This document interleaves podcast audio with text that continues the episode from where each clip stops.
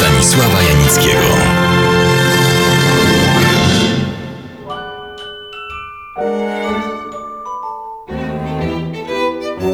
W poprzednim felietonie opisałem na podstawie autobiografii Czeplina początek owej niezwykłej, jak ją oględnie, choć zapewne obłudnie niektórzy nazywają, znajomości Charlesa Czeplina z Polą Negri, czyli Apolonią Chałupiec rodem ze wsi Lipno.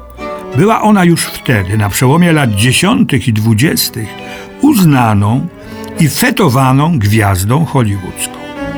Po przypadkowym spotkaniu na koncercie symfonicznym nastąpiło wkrótce następne, powiedziałbym rutynowe, bo na wielkim przyjęciu, które wydała Paula Negri w wynajętym przez siebie domu w Beverly Hills. Chaplin stwierdza, że było ono wspaniałe, cytuję, nawet według kryteriów hollywoodzkich. A to o czymś świadczy. Chaplin, nie rozwodząc się, tak pisze o konsekwencjach tego przyjęcia. No i nie tylko. Pola, mimo obecności innych gwiazdorów, skupiała głównie swoje zainteresowanie na mnie. Bez względu na to, czy była szczera, czy nie, sprawiało mi to przyjemność. Przez kilka tygodni widywano nas razem publicznie. To zaś, rzecz jasna, stało się lubczykiem dla dziennikarzy. Wkrótce pojawiły się tytuły Pola zaręczona z Charliem. Było to bardzo nie na rękę Poli, która powiedziała, że winienem złożyć jakieś oświadczenie. Chaplin uważał, że takie oświadczenie powinno, cytuję, wyjść od zainteresowanej damy. Mimo to następnego dnia otrzymał wiadomość, że panna Negri nie może się z nim zobaczyć bez żadnych wyjaśnień. Jednakże wspomina Chaplin tego samego wieczoru, Pokojówka Poli zatelefonowała w przerażeniu, że pani jest bardzo chora i czy mógłbym przyjść natychmiast. Gdy przyjechałem, zapłakana pokojówka wprowadziła mnie do salonu, gdzie zastałem Polę leżącą z zamkniętymi oczami na kozetce. Kiedy je otworzyła, jęknęła. Jesteś okrutny. No i znalazłem się w roli Kasanowy. Ówczesnym Hollywood romanse gwiazd organizowały poszczególne wytwórnie. Jeśli ktoś nieostrożnie i lekkomyślnie pozwalał sobie na działania samodzielne, nie z góry planowane i nieuzgodnione z mocodawcami, ponosił konsekwencje. Nic więc dziwnego, że po kilku dniach u Czeplina pojawił się dyrektor potężnej wytwórni Paramount, której kontraktową gwiazdą była nasza sławna rodaczka. Równie zatroskany, co życzliwy dyrektor Paramount, Charlie Hayton, oświadczył, że krążące i coraz śmielsze plotki wokół ich, to znaczy Polinegry i Czeplina związku, stają się bardzo kłopotliwe i, cytuję, przyprawiają polę o chorobę.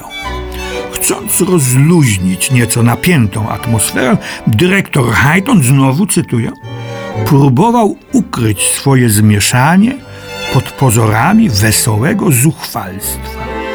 Zadłużyłeś się w niej, co? Nie uważam, żeby to mogło kogoś obchodzić, odparł Chaplin.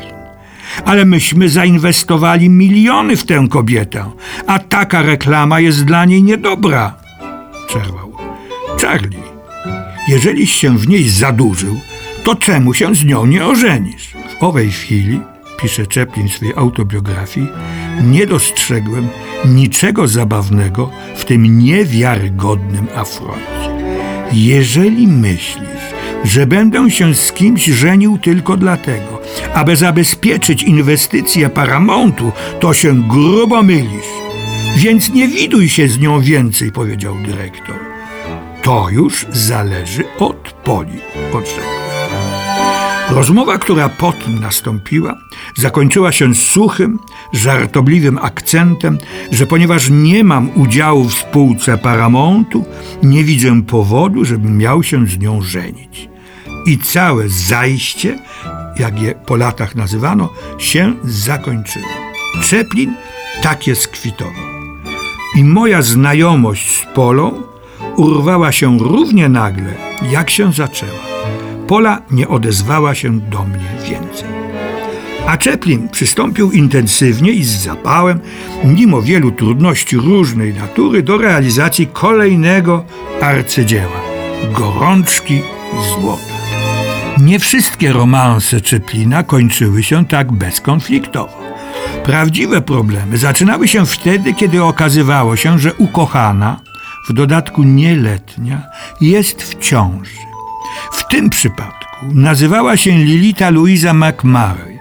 Jej ojciec był Irlandczykiem, matka Meksykanką.